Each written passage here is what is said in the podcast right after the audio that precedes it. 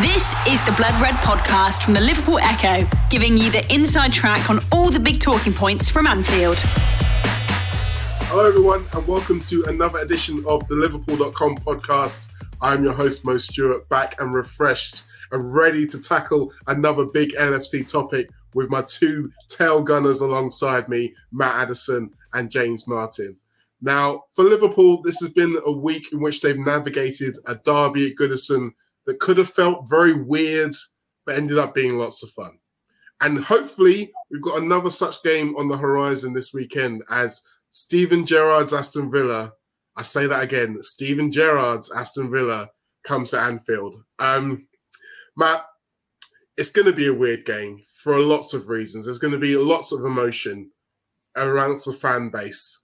But is this something where the players themselves are going to be able to detach themselves from all of our hoopla, so to say?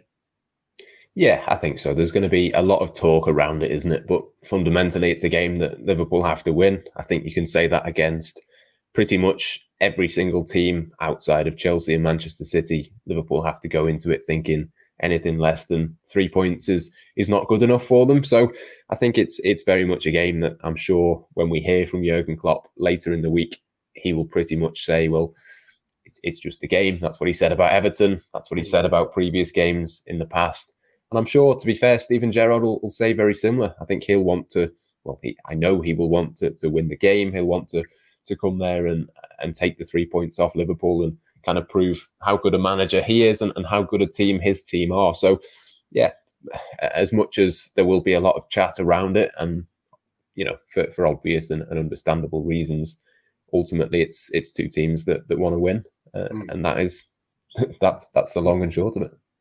In the Premier League, it always boils down to that eventually, despite what all of the other narratives say. Now, James, one of the other narratives that's springing around is going to be Steven's audition for Klopp's job at some point when Klopp decides he doesn't want it any longer. Now, again, both men are going to be putting that to one side as much as possible. Steven's going to be trying to go out there and prove he cares more about Aston Villa right now than he does about Liverpool. Now, does that present a danger for us as a team? Because he might not want to say that he loves Liverpool right now, but what he does is he knows Liverpool right now. Yeah, it's like you say at the start, it's a weird situation. Like there's just no two ways about it. It's everything about it is odd. Um, I don't think it necessarily gives anyone an advantage or a disadvantage. It's just it adds an extra element in terms of the fans, like how they're going to respond to him, presumably positively, but it's not going to be. It, it's not. Something's going to happen, isn't it? I mean, like it's like you say, the narrative is is fairly irresistible. Whichever way it goes, there's going to be some sort of line about Gerrard and Liverpool and what it means for the future and what it means now. And you know, he's either helped the title charge or he's derailed the title charge. It's yeah, there's there's going to be there's going to be a lot going on, but I don't I don't think the fact that he knows Liverpool will necessarily give him any kind of upper hand in the sense that he left as a player before Klopp came in. It's it's not like he's uh, he's like a alum of of the Klopp ways. It's not like he knows that system inside out and knows how to counter it. So yeah, it's it makes things a lot more strange. But whether it gives him an edge, I, I don't necessarily think it does. We'll, we'll have to wait and see. Well, that's one of the elements that we are going to definitely debate over the course of the show. But what I wanted to do with this show is we, we've talked about all of the emotion, the weirdness, the, the narratives. Let's break it down to football because that's essentially what it is. It's a football game. And we as Liverpool fans, we are still thinking of Stevie in a red shirt. We're not thinking of Steven Gerrard, the manager. So let's do that now. Let's look at Steven Gerrard, the manager. What does a Steven Gerrard team look like? What can we expect to see? Now, Matt, he had three and a half years at Rangers, and even taking into account a lot of us probably won't have seen a lot of those games. He was there long enough to build up a reputation, to build up some characteristics, not only as a tactician, but as a man manager. What would you say your impression of him at Rangers in those areas was? I think it's really interesting, actually. I know James mentioned the fact that he wouldn't necessarily have the upper hand in terms of coming to, to Anfield on Saturday. I think it's almost the other way around in that he is pretty much trying to do what Jurgen Klopp is wanting, but he just doesn't have as good players. So if you try and do that against Liverpool, Liverpool will win because they're better individually. Collectively, I think it's it's fairly similar now. As you say, I've not seen loads and loads and loads of his Rangers teams, but everything that um, I have seen and, and everyone that I've spoken to uh, who has seen a lot more of him up there than than I have seems to say that it is pretty similar to, to how Liverpool play you had equivalents at fullback who were doing the fullback things that Jurgen Klopp gets his players to do. You had a pretty functional midfield three. Obviously, that's slightly different now with Liverpool, with Thiago having replaced Gini Wijnaldum in there, but fundamentally, it's it's a similar sort of thing.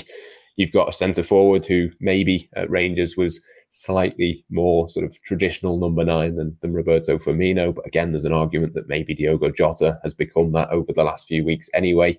And then you've got, you know, goals from out wide. Obviously, um, you know, certain qualities of, of a Jurgen Klopp team stand out more than others, apart from the fullbacks. I think Mohamed Salah and, and, Sadio Mane would be a big one, and essentially that's what he was doing with with Ryan Kent, and he obviously bought off off Liverpool to to go up there. So from what I know of, of him, it was pretty much a 4 3 3 on occasion, a 4 2 3 1. It was very fullback heavy. It was very, very similar to, to how Liverpool play. He brought in a similar sort of thing within the, the goalkeeping situation as well. It was very much a, a sensible play out from the back when you can, but if you have to go long, it's it's not the end of the world type thing. I think there's there's a lot of similarities. I think even off the pitch at Rangers, it was set up in a very similar way sporting director, transfers, all of that sort of thing. It was it was very very similar. So yeah, I think essentially what Rangers were is a poorer version of of Liverpool, which obviously for Steven Gerrard's long term aims kind of makes sense. It, it does make a lot of sense. And I think those are the kind of reasons why people thought that he'd been auditioning for Liverpool from day one. But it could be just that he saw it work and he likes that system. There's no necessarily that they guarantee that it's the same thing. However, one thing we have to acknowledge, James, is that Rangers were in a similar position to Liverpool in as much as they were going into every game expecting to win in the SPL, but the quality was very different. So when we're looking at how Rangers play and how Steven Gerrard's Rangers play, and almost in a similar way to how his Aston Villa might play, being in a similar situation, is it more important to look at how they played in European football, where they weren't the big team? They had to go up against some teams who had more experience in Europe and teams who had more quality, and they were still able to hold their own. Yeah, that's probably the more useful indication. It's a, it's a good point to make in terms of the fact that Rangers were in that kind of equivalent position within the context of the league. I think that is what bodes best when you're looking longer term and thinking how transferable is it to Liverpool that's the kind of thing we like to see. The fact that he can cope with being one of the dominant teams in the league and deliver on those expectations by playing that kind of dominant style of football where you're expected to keep most of the ball and you're still able to use it effectively. In some ways, it's it's more indicative of his potential at Liverpool than whatever he'll do at Villa. Because as you say, Villa he'll be going into a lot of games more as the underdog, like he had to do with Rangers in Europe and yeah, like you touched upon, he did, he did quite well. Um, there's different, like depending on who you talk to, you'll get different assessments of it. Some people say he's he's underperformed, like a uh, the, the Champions League. He, he didn't make it this year through the qualifiers, for example, um, and then he left before concluding the Europa League group. With that still very much up in the air at the time he left. Um, I think they're they're looking pretty strong now. I think they won they've won the game since he left, if if I remember correctly. But um, but yeah, it's it, there's been some big results in there. I mean, Porto is is is worth a mention. They were obviously flying the Champions League not long before they played Rangers, and then he comes along and, and gets a result, which is is not to be sniffed at. Um, and yeah, started strongly with Villa, as you say, with with that kind of not necessarily games where he'd be an underdog, but games. Well, I mean, probably with Leicester, you'd say Leicester were going in as the favourites. The form book maybe disagreed slightly, but it's it's a game where he's playing one of the teams who are, are, certainly far more established as in the Premier League top half than Villa are, and he's he's gone along and, and got a win. So it's three wins out of four now in that sort of that that situation where he has to, you know, punch above his weight. So that's that is what Liverpool will be looking at in terms of how they need to how they need to set up against him. But then the thing with with Liverpool and Klopp is that they're pretty much always going to play the same way. Um, that you know, there's tweaks in game, of course there are, and you know things will change slightly depending on the opposition. But regardless of what Gerrard's going to do, I think we all know roughly the shape Klopp's going to use and the way he's going to instruct his players to go out.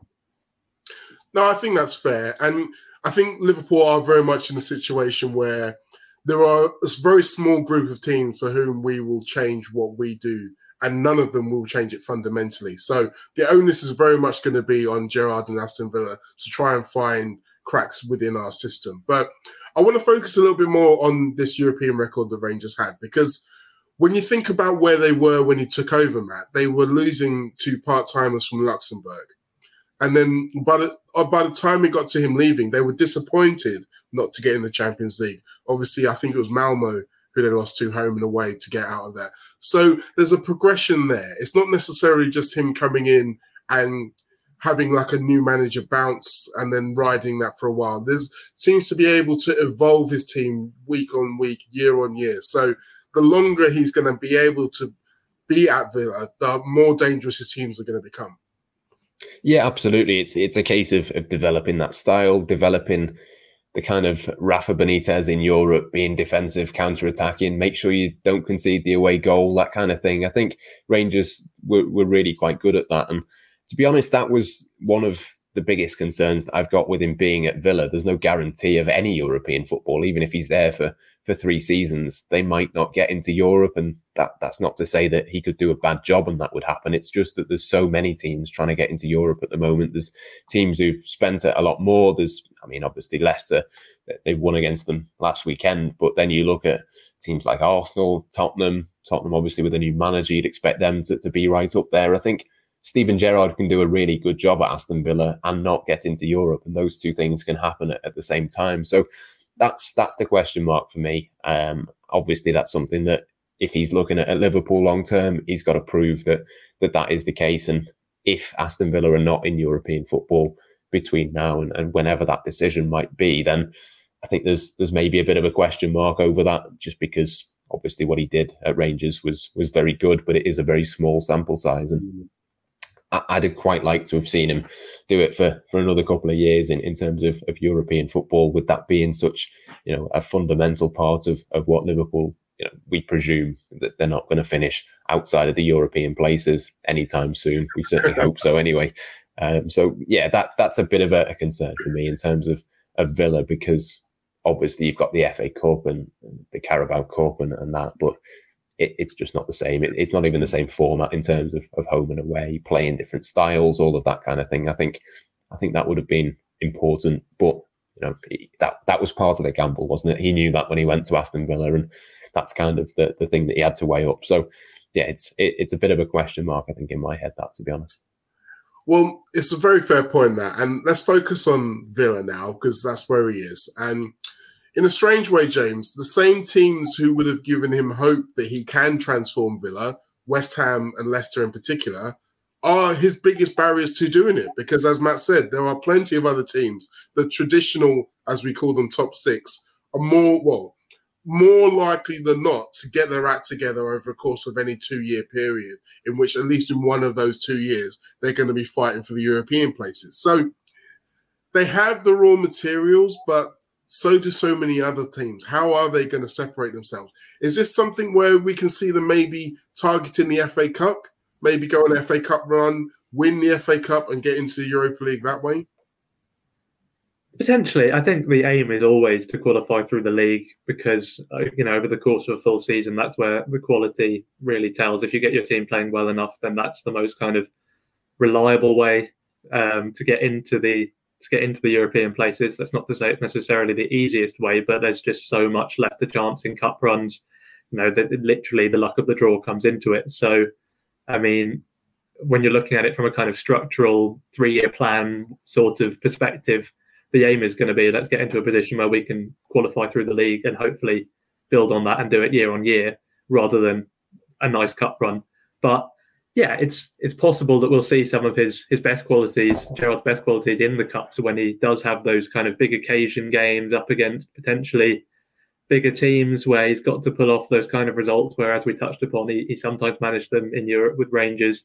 If he can bring that down across the border and do it with Villa, then yeah, a cup run is very possible. But like you say, the league, as Matt touched on, so competitive in those in those European spots. There's there's the uh, the Conference League now, which could work in in Gerrard's favour, the much maligned Conference League. But you know, it's still it's still European football, and to be honest, because of the quality of teams in it, it does give the potential for that sort of Liverpool audition in the sense that Villa would be going into it as one of the stronger teams purely because of the financial disparity between the Premier League and other leagues. Basically, any Premier League team who gets into the Conference League is going to be one of the major contenders.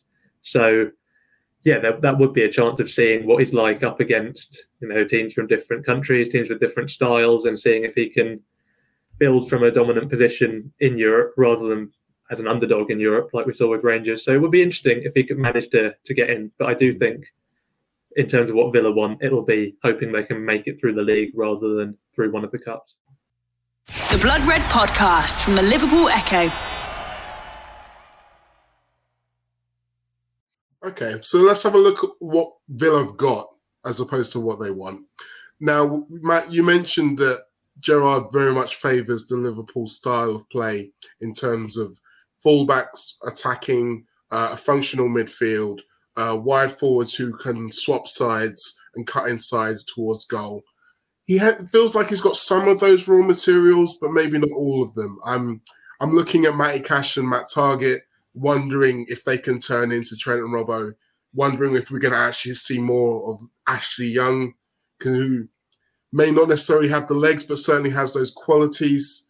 Thinking about maybe the fact that obviously he doesn't have the full set of forwards available to him. I think Leon Bailey and Danny Ings are both going to be injured for this Liverpool game. But seeing how he uses what he's got in that squad to fit his own configuration, do you think he's going to be able to start thinking that way yet? Or is it simply going to be a case of in these early weeks, seeing who we've got and trying to get the best 11 out there? Yeah, it's a it's a difficult one, isn't it? I think he, he will be able to to start to get certain things in place. I know Ollie Watkins is someone that has been on Liverpool's radar potentially as, as a striker. I know they spent about 33 million on him, so God knows what they'd want to to get for him now if, if anybody did come in for him. But I think he's got certain players like that which you can instantly just say, yeah, that they will will suit the way that that he wants to play. I think Danny Ings would be a big one when he comes back. I think you can sort of see him with with Watkins to his left. I think that can work. And obviously Leon Bailey is a bit inconsistent, but again, it is a winger with with a lot of quality the fullbacks are, are interesting. And I think I've thought for, for the last season or so, really, that Matt Targett was a bit of a weak link within Aston Villa's team. You look across their 11 and they've kind of got pretty good players in all places. And, you know, he's, he's fine. He's, he's just nothing really spectacular. So I think that there will be certain positions. Left back probably is one of them, given that Ashley Young can play there, but is 36 and is Ashley Young. I think that's probably something to, to look at in the future. But I watched um, just before the, the weekend's game Gerrard's interview with uh, with Jamie Carragher, and he kind of asked him about what his plan was, and that's basically what he said. He's got you know the majority, he's got what he wants, but there's going to be two or three positions that they have to, to recruit, but they have to recruit sensibly and, and, get the right player for, for the right price. It's not just a case of of going out and spending a load of money. But I think he, he accepts that. He knows whichever club he went to, even if he mm-hmm. came into to Liverpool, I'm sure there'd be certain things that he'd want to improve and, and change. So it's no different really to, to any other situation that he's got. But yeah, I think left back for me would be uh, one to, to look at. The rest of it, I think, think looks okay to be honest.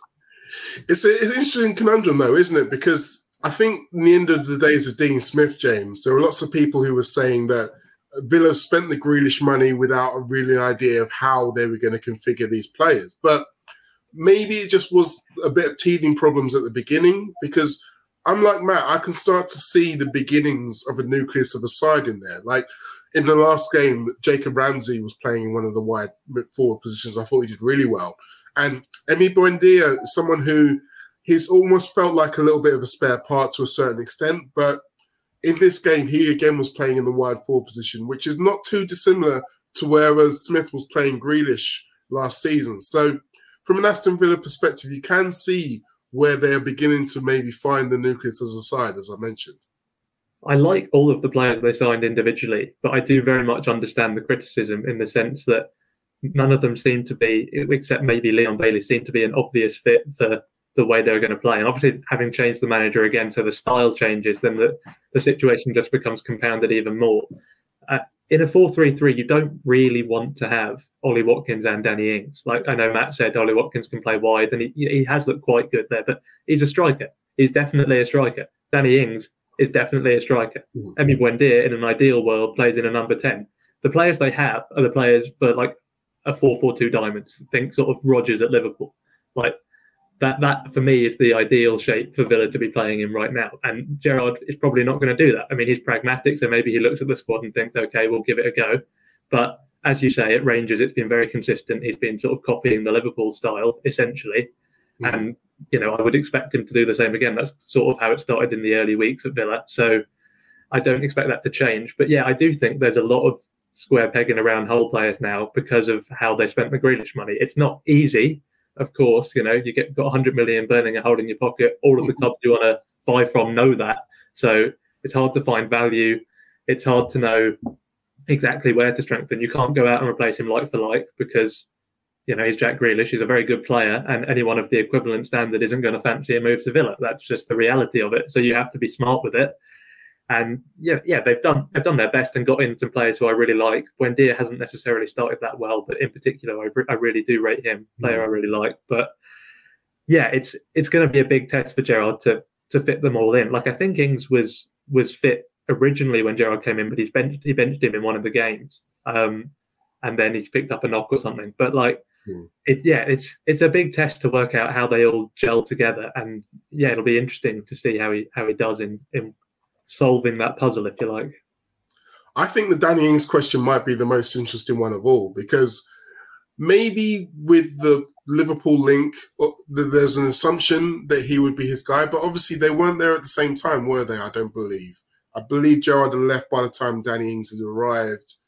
So same summer was, was it? I think. I think it might have been the same summer. So there wasn't really that kind of a connection, and so it's an interesting question: Is he going to be able to stick with him? Because the one knock about Danny Ings throughout his career has been his ability to stay on the pitch. And if you're Steven Gerrard, you're trying to instill a new philosophy. You're trying to build a new team which you can put out week in, week out, so you can get everyone used to a new system. It's difficult to be able to kind of hook your wagon to someone who you can't trust to be in the team every week. Sorry, that was a question to you, Matt. I probably should. Fair enough. Yeah. No. yeah. No. Uh, I, I completely agree. I mean, I, I, was expecting James to pop in, given how much he loves Danny Ings. But um, yeah, no, it's it, it's an absolutely fair point. I think eh, the only the only thing that I would disagree with James on in terms of obviously Watkins and, and Ings. Well, obviously, I think Watkins can play off the left as well, and that's what he used to do for Brentford. But I think it, it's a bit about squad depth as well. I don't think it's the worst thing in the world to have two players in that position. It's not the worst thing to have, you know, a, a couple more options to be honest, it's something you'd, you'd, quite fancy. Liverpool could probably have done a little bit better mm-hmm. in terms of, of, having the squad depth themselves. So, yeah, look, Ings' his injury record is not great. They spent a fair bit of money on him, but they've got other options. And I think, um, yeah, I, I, think there are bigger problems than than the forward line, put it that way, for, for Aston Villa. I think certainly left back, like I mentioned before, probably at centre back as well. I'm not a massive fan of Tyrone Mings, if I'm being honest, but yeah, most most other areas they look pretty strong.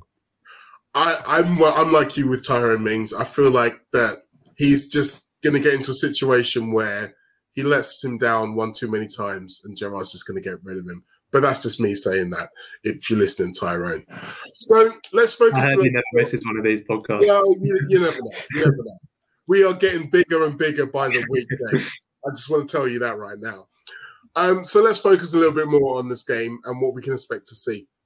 Now, Villa have won three games under Steven Gerrard already by having less of the ball. They would have seen how Wolves were able to frustrate Liverpool for quite a long time in that game at the weekend, James. It's going to be weird for us to think about Gerrard bringing the team to Anfield already, as we mentioned, but then to see them put 11 men behind the ball, waste time, try to burn me up the place. That would feel kind of even more strange. But he has to do what's best for his team, right? We need to be able to expect him to come and do these kind of things, surely.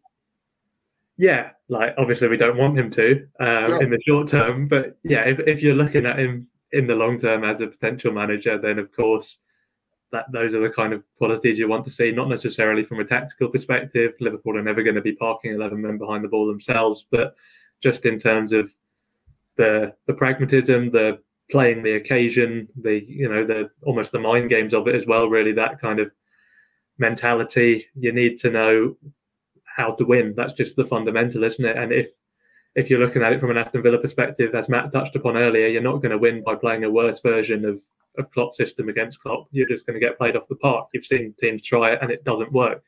Um, so yeah, in terms of his managerial acumen, you thinking, okay, well if he if he tries to go toe to toe with us, then you're going to you know raise some raise some questions about how, how smart he is as a manager. But I think all of that is suspended for the, for this game because it you know at the end of the day, if we're talking about Gerrard as a potential future Liverpool manager, it's not until at least 2024. It's also just speculation, essentially based on the fact that he was, you know, a club legend as a player. Like at the end of the day, we could get to 2024 and FSG it's like, no, thank you. We'll go for someone who's who's got a bit more of a track record. So, yeah, of course, in terms of the, that continuing assessment of Gerrard, which is you know really started in earnest since the Premier League move, you're going to have to hope that it comes along and is snide and is smart and winds up the crowd, but it, yeah, no one at Liverpool is going to necessarily want that in this game. No, no, we don't want that. But it might be to Gerrard's advantage to kind of get that, Matt. And this is what I'm getting at is that we know he's a smart fella. He, we know that all of these things that we've said about what to expect out of the game, he already knows them as well. He knows that playing the same system against a better team who've been playing it for longer is a recipe for disaster. So he needs something else. He needs to add another element into the game. So he knows the Liverpool crowd, as we mentioned it. He knows some of the players. He was teammates for a club and country with at least two of the players. He was coach for another one. So he has a closeness with them all. He knows their strengths. He knows their weaknesses. Is there something within our game that he knows that he's able to exploit that we haven't even considered yet?